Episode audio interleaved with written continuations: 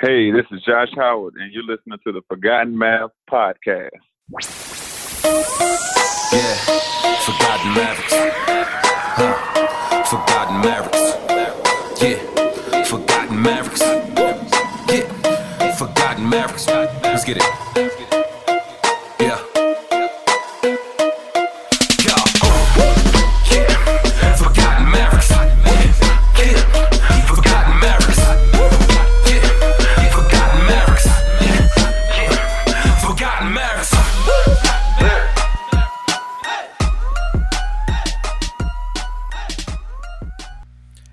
This is Mike Frailer, and I'd like to welcome you to another episode of the Forgotten Maverick podcast. For this episode, we're joined by former radio voice of the Mavericks, Dave Barnett. Barnett was on hand for the 1982 through 1988 seasons, some of the most formative years in Mavericks history. I really enjoyed this conversation, and I'm excited to share it with you. Thanks for listening, and now here's Dave Barnett. Hi, Dave. Yes, Mike. Yeah, hi. How are you doing tonight? I'm good. How are you? I'm doing really well. Thanks for calling into this. I really appreciate it, I'm, and I'm excited to, to talk to you. Sure. Uh, well, I'm ready when you are. Cool. So yeah, you, um, well, I'd like to welcome you to the uh, the Forgotten Maverick podcast. Like I explained to you in our in our messaging, um, this is just a podcast that I created, catching up with with Dallas Mavericks from the past. And um, in addition to former players, I also like to throw in some other notable people from Mavericks history. So um, decided to reach out to you, and I'm glad you were so responsive. And I'm excited to, to hear your story and, your- and your memories from from your time with the Mavs back in the '80s. Well, I don't get that many opportunities to talk about the Maverick days. Um, more people ask me about the Spurs days, but I have Yeah. nothing but great memories about the Mavericks. Yeah, absolutely. So, and one thing is that a lot in a lot of my preparation for for talking with especially former players, I try to do research and find particular things, and you know, I couldn't find too much about about you and your time with the Mavericks other than you know when you started and, and when you left. And um, but one thing I did find is just how how young you were at the time when when the I believe in 1981 when you when you officially became the radio voice of the Mavs. So I mean that that's got to be a pretty unique story. How did like what events transpired for you to be able to become the radio broadcaster? I believe it was 23 years old. Yeah, so I was 23. Um, That's the incredible. youngest. Yeah, the youngest in the NBA at that time. And then the very next year, Kevin Harlan came in, uh, hired by the Kings, and he was a little bit younger than me, so I held that honor for one year. but um, I had been working at KRLD in Dallas um, actually the summer before my senior year at North Texas Oh wow. and started out as a minimum wage uh, drone, basically writing leads to tape stories, taking in network feeds, and um, not really covering that many things, just kind of you know writing and editing. Um, low man on the totem pole, but um, Brad Sham was there and had a nightly talk show, and quickly found out you know, my ultimate career goal was to work in sports, and he had a need for someone to produce his talk show, cover some things he couldn't get to, hmm and so, um, you know, he deputized me, and then pretty soon I was the number three sports guy at KRLD, and they eventually added midday sports. I did two games that he couldn't make um, back when KRLD was the home of SMU basketball. I'd done North Texas basketball, some high school basketball in college at North Texas at KNTU. So I had a working knowledge of play by play and as much experience as I could get at that young age. And then I had two games that Brad couldn't make SMU at Vanderbilt, Houston at SMU. So I Mhm. had those tapes. And after the first year of the franchise, when Mark Holtz was the voice, he was quickly hired away by the Rangers.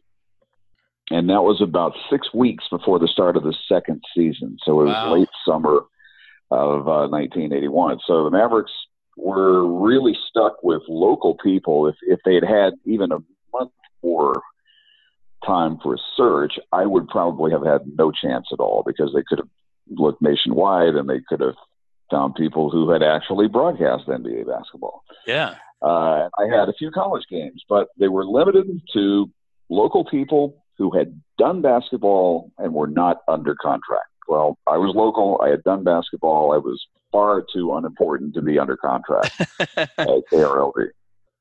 And so, um, on that basis, I got the job at that uh, extremely young age. And it took me pretty much that entire first season, all of 81, 82, to catch up to the speed of the NBA game. Um, oh, I can imagine. It was, it was like going from uh, a really good ba- uh, bicycle to a rocket ship.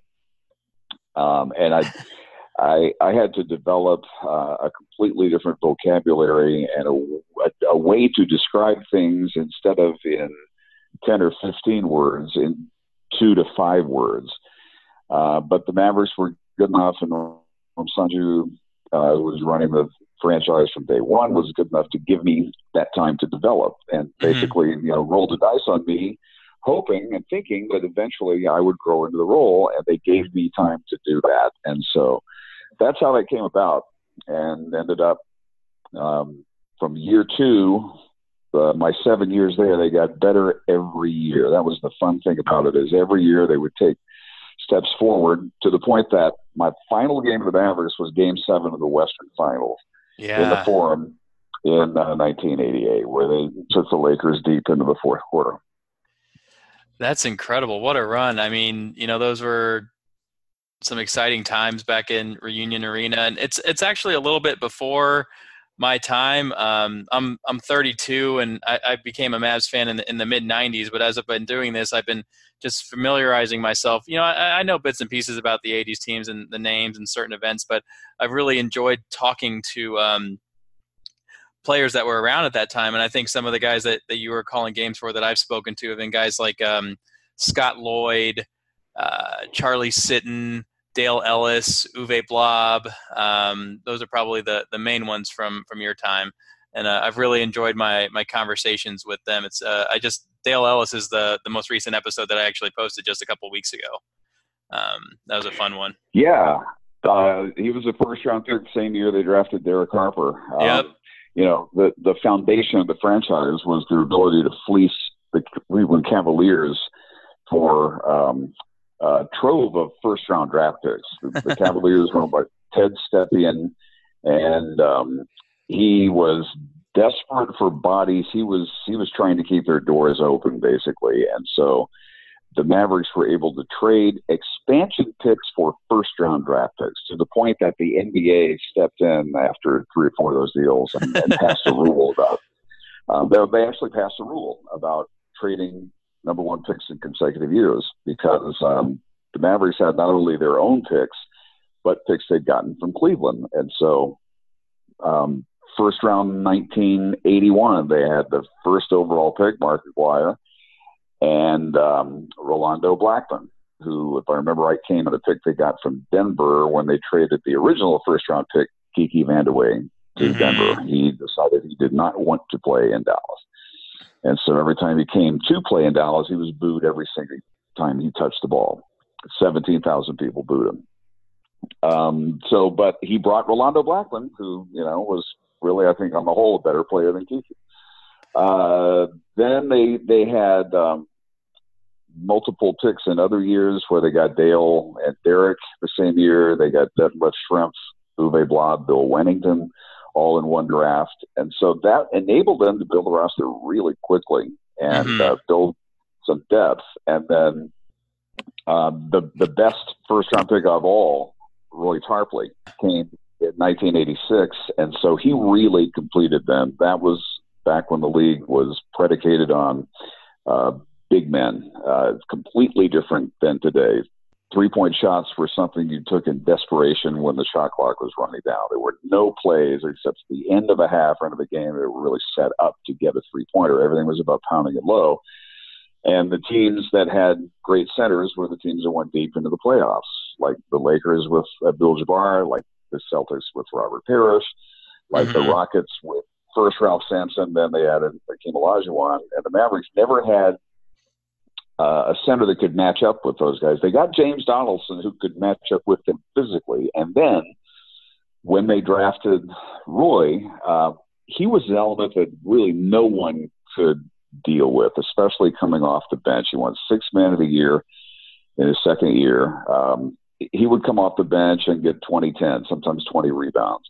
And no one could deal with that. And that's what almost took down the Lakers in that Western Conference final in 87, 88 is Mavericks finally had uh, the bodies to go toe to toe inside, but something that the Lakers did not have someone who could come off the bench, a seven footer who could go 20 20 mm-hmm. in 25 minutes.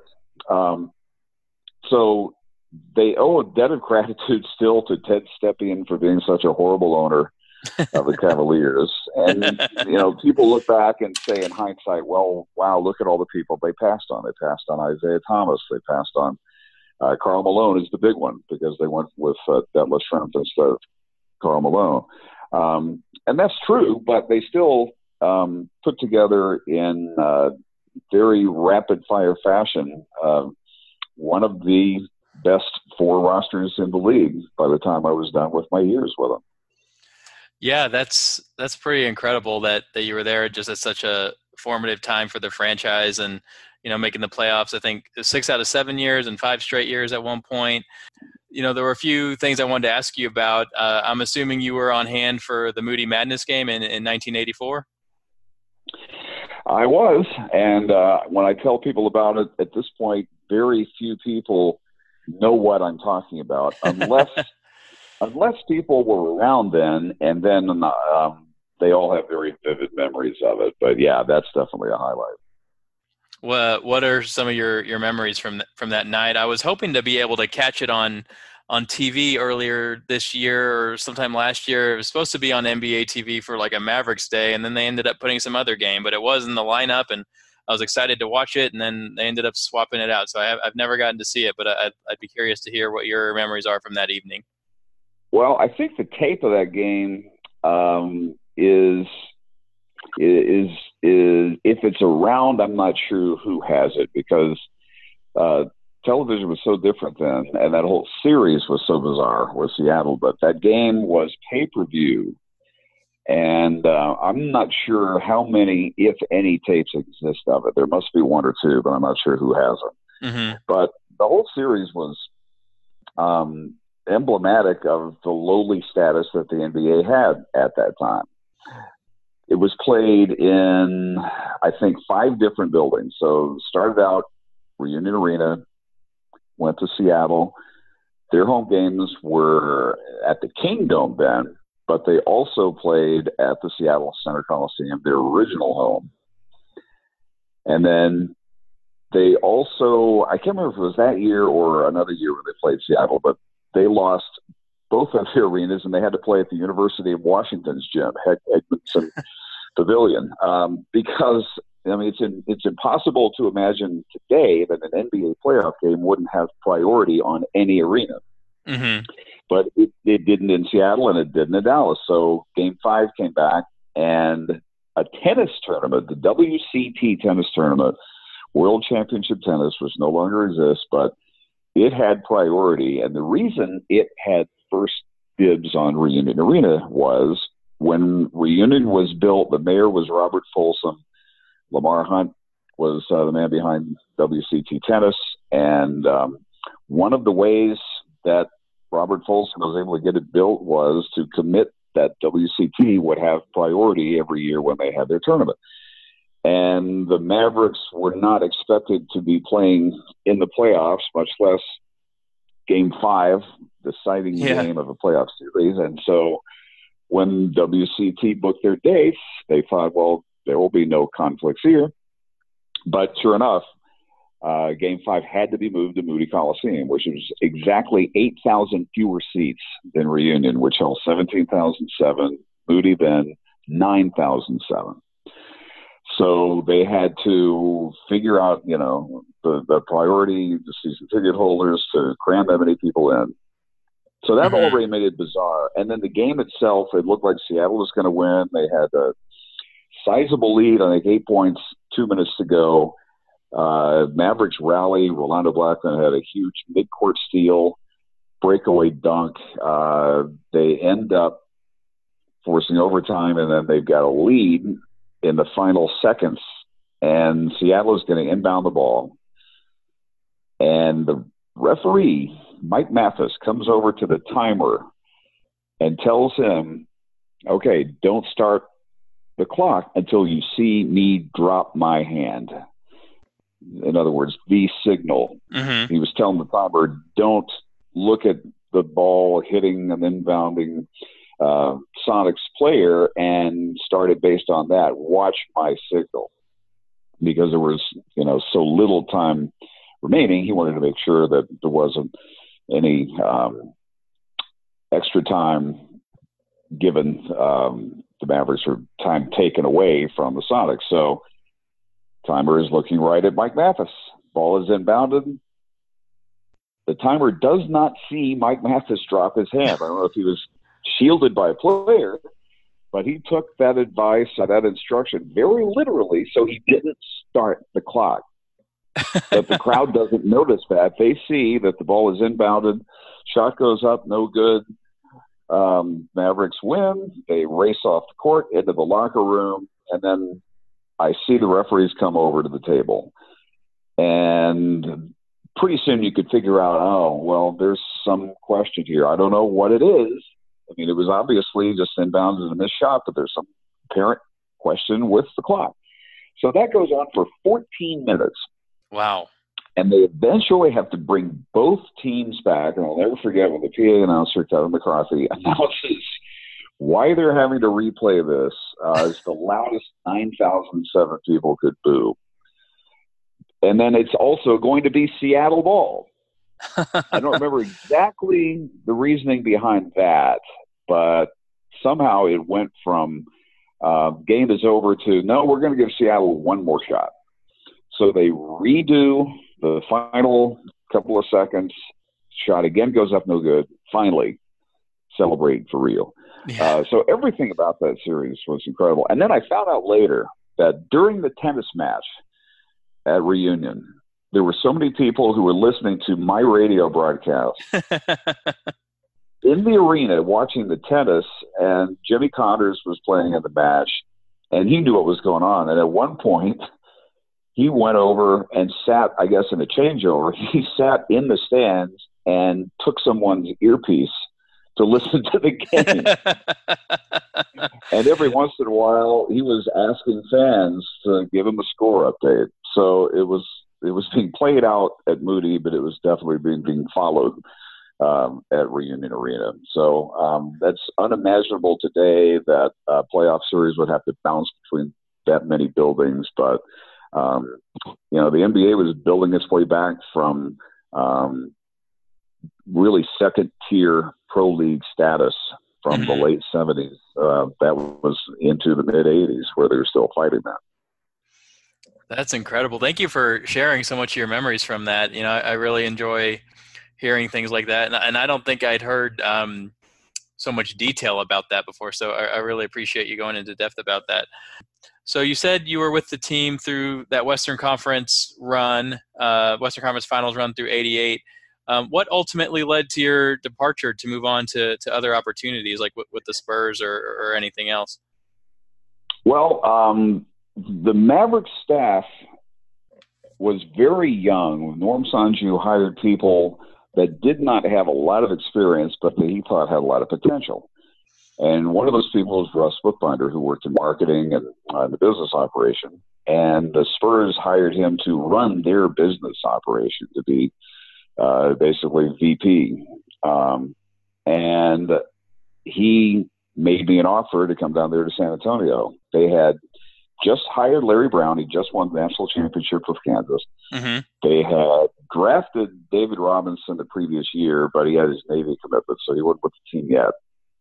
But it was obvious this is going to be a, a team on the rise really quickly. Yeah. So that was one factor. I love the city of San Antonio. That was another factor. But the biggest factor was um, at that point, more and more games were being televised. When I first started out, there were about 15 games that were televised. So most people followed the team by listening to me. mm-hmm. And I did the TV, but uh, the Spurs did every game on, on television. And in fact, they did a simulcast, which um, most people today don't even know existed, but it was one broadcast carried on both radio and TV.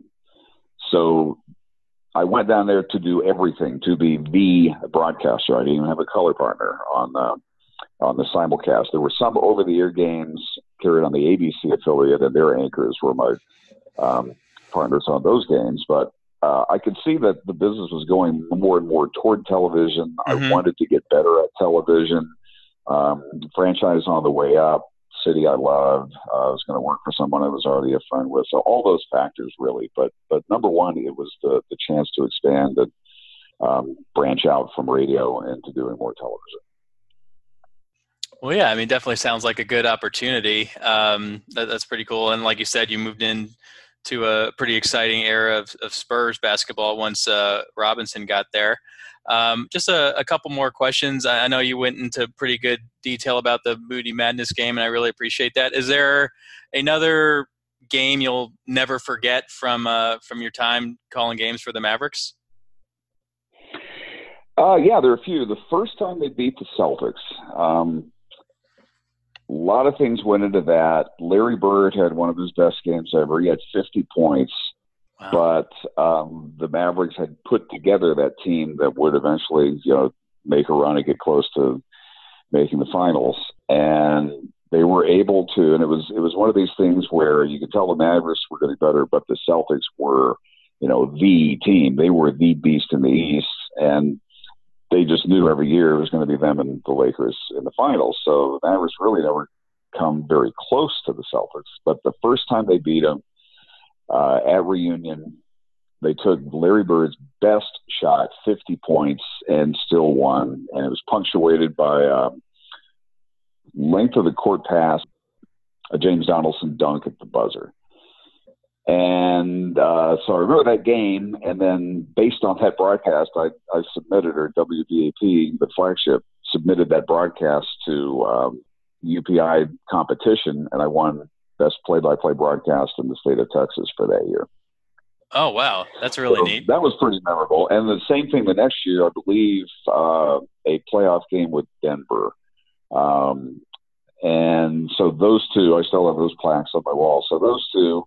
Um, there was another game um, back to back, if I remember.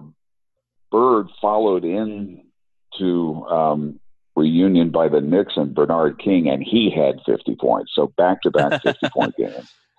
Uh, and then uh, yeah, my very first game in the altitude in Salt Lake City, and I'm, I'm on the flight, just, you know, my head is sort of spinning. I can't believe this whirlwind. Here I am 23 and I'm Mhm. working in the NBA. And so uh, I, I prepared for that first game harder than I ever had anything in my life.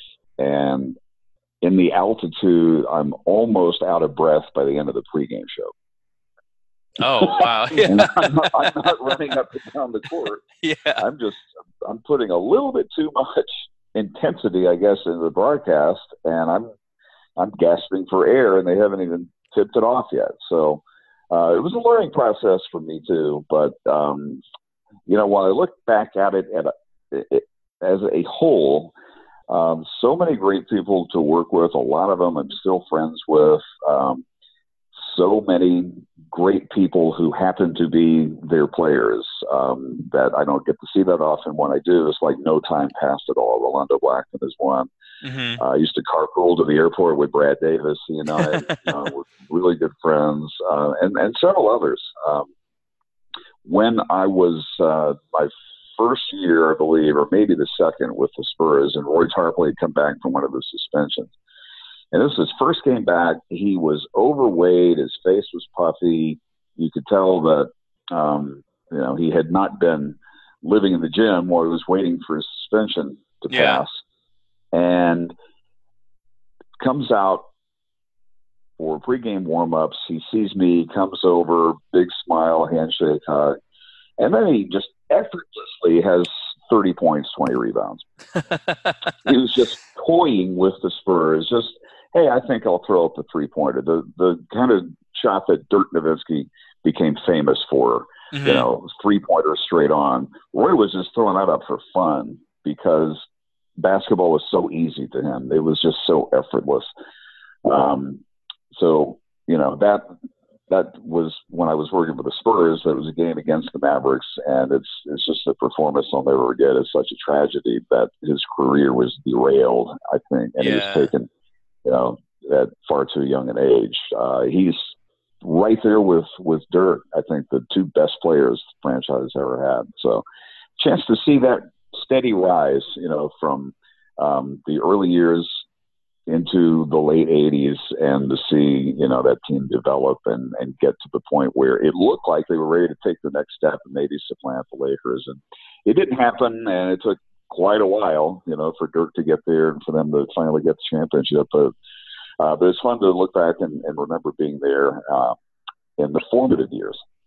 Sounds like it would have been a lot of fun. And like i said i've really enjoyed connecting with uh, with guys from that time and, and hearing some of their their anecdotes and, and their memories uh, I, I think uh, another guy that I, I failed to mention who i talked to was uh, kurt nimphius and he uh, he had some some funny stories to share about uh, some him and some of the some of his teammates from his time in the 80s that was a that was a fun episode i did with him I'm impressed that you tracked down Kurt Nimphius. Where is Kurt?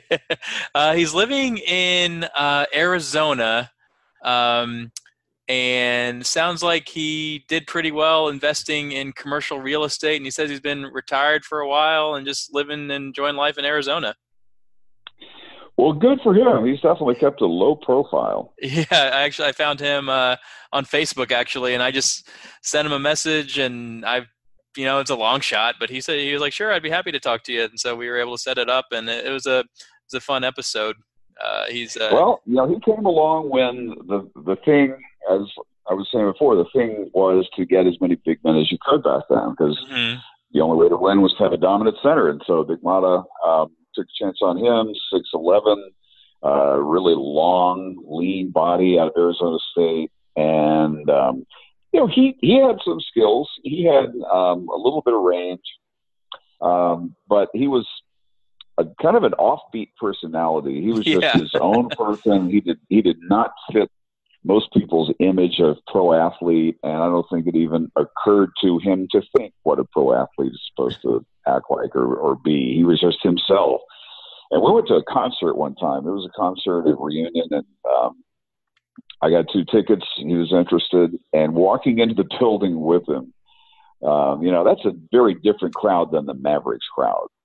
Seeing, Mhm. you know, a, a early mid '80s rock concert, uh, and those people were very aware of, oh my gosh, that's Kurt Nimphius. And so he's getting all these shout outs from everybody who sees him. And he's 6'11. It's not hard to spot him, but uh, that crowd knew immediately who he was. And so you would hear these shouts of, Nympho, all right. and he'd look back and kind of raise his fist and look back and pop it. Um, you know, so he had he had a little bit of a cult following there. Um, in the uh, brief time he was uh, with Dallas, but definitely an, an interesting, amusing guy. that's uh that's funny to hear and i think i just got one last question for you and it's usually how i like to end these conversations whether i'm talking to uh, a former player or uh, someone else affiliated with the mavericks it's a little bit of trivia so i was trying to decide which season i wanted to ask you about either your first season calling games for the mavericks or your last i wanted to give you the choice but i wanted to see if you could name either all the mavericks from the 1981-1982 season or 87 88 but i got both lists in front of me Okay, well, uh, let's start with 87 88. You had uh, Mark Aguirre, Sam Perkins, James Donaldson, Derek Harper, Rolando Blackman. You had Roy Tarpley, Brad Davis, uh, Detlef Schrempf, Bill Wennington, Uwe Blab. That's 10. You also Yep. had Steve Only two more. and Jim Yep. Farmer. yep Jim, wow Jim you, Farmer and Steve Alford, right?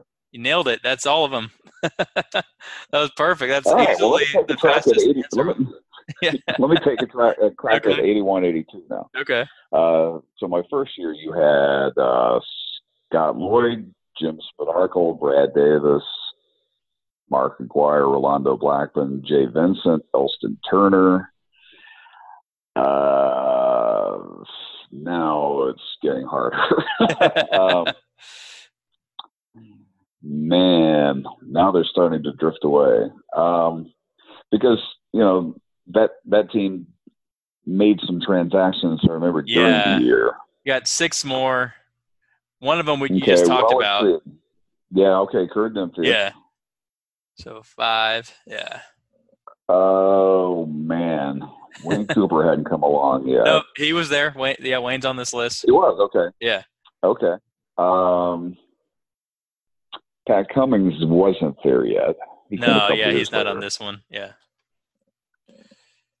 Um, Ollie Mack was he still around? Yep, he's there. That's one of them. So three more. Uh, right. Let's see. I don't think Abdul Jeelani was still around, was he? No, he was not.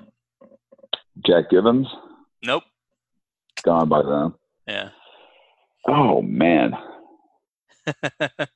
Uh, Bill Garnett came the next year.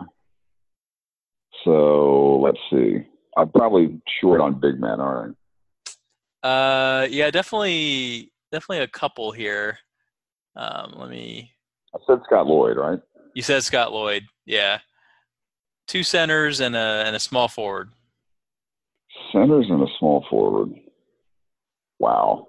I'm drawing blanks. You to either uh, give Tom- or give me some hints. Tom Lagarde, Oh, Tom Lagarde. Tom Lagarde, of course. Alan Bristow, Alan Bristow, small forward. and uh, Clarence Kea. It says power forward slash center on this list. Clarence Kea from Lamar. Yeah.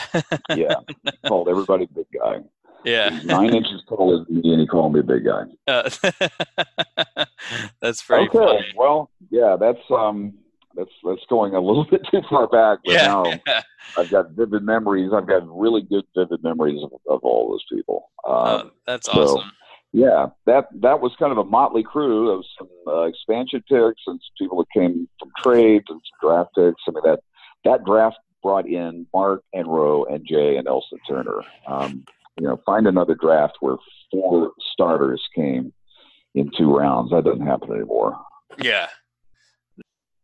Yeah, but you could see, you know, the, the seeds being planted then, and they were learning Dick Motta's system, um, and they were trying to figure out. And every once in a while, you know, they they go get a win uh, eventually against Kareem's Lakers um, and Moses Malone and, and the Rockets. Uh, so yeah, that you know, um, not all those people had long NBA careers, but they were all really fun to be around in their own way. Well, uh, that, yeah, that's really cool to hear. And yeah, like I said, I've enjoyed talking to some of them, and uh, I keep thinking of someone else. I, someone else that I didn't mention um, from the '80s. Dennis Nutt is, I think, the last '80s guy that I've done an episode with as well. So Oh, okay. yeah, Yeah. Well, I bet he had some stories too. yeah, he did. He did. He was uh, a really good guy, and enjoyed hearing his memories. And he's coaching college basketball down in uh, in Arkansas now. So it, things things seem to be going pretty well for him and, and his program. Well, maybe you could track down Steve Alford, and if you do, ask him about the game where he returned as the conquering hero to Indiana when the Mavericks played the Pacers in Indianapolis. Ask him about um, running onto the court for that game. I'll have to do that. Yeah, I, I tried to reach out to him, and uh, I, I found an email address. I think um, maybe his UCLA one, but uh, got no response, which is how most of these things go. But I'm grateful for when people do respond and are uh, uh, willing to talk to me. I always enjoy it. Yeah, I'm sure that UCLA address has uh, been deactivated for Steve Yeah, now, but yeah, Yeah, I think so. hopefully Yeah. you can track him down. Yeah, that that'd be a good one, and I'll be sure to ask him about that that Pacers game. Well, thank you, Dave. You know, I enjoyed uh, hearing a little bit about your story, and you know, you have a, a great memory from from your time with the Mavs, and so uh, that's uh, I really enjoyed you sharing it, and I appreciate you giving me your time tonight. Well, thanks for letting me remember all this stuff. I really enjoyed it. All right, great. Well, you have a good night, and uh, I'll shoot you a link once I have it online. Okay, look forward to it. All right, thanks a lot. Okay, bye.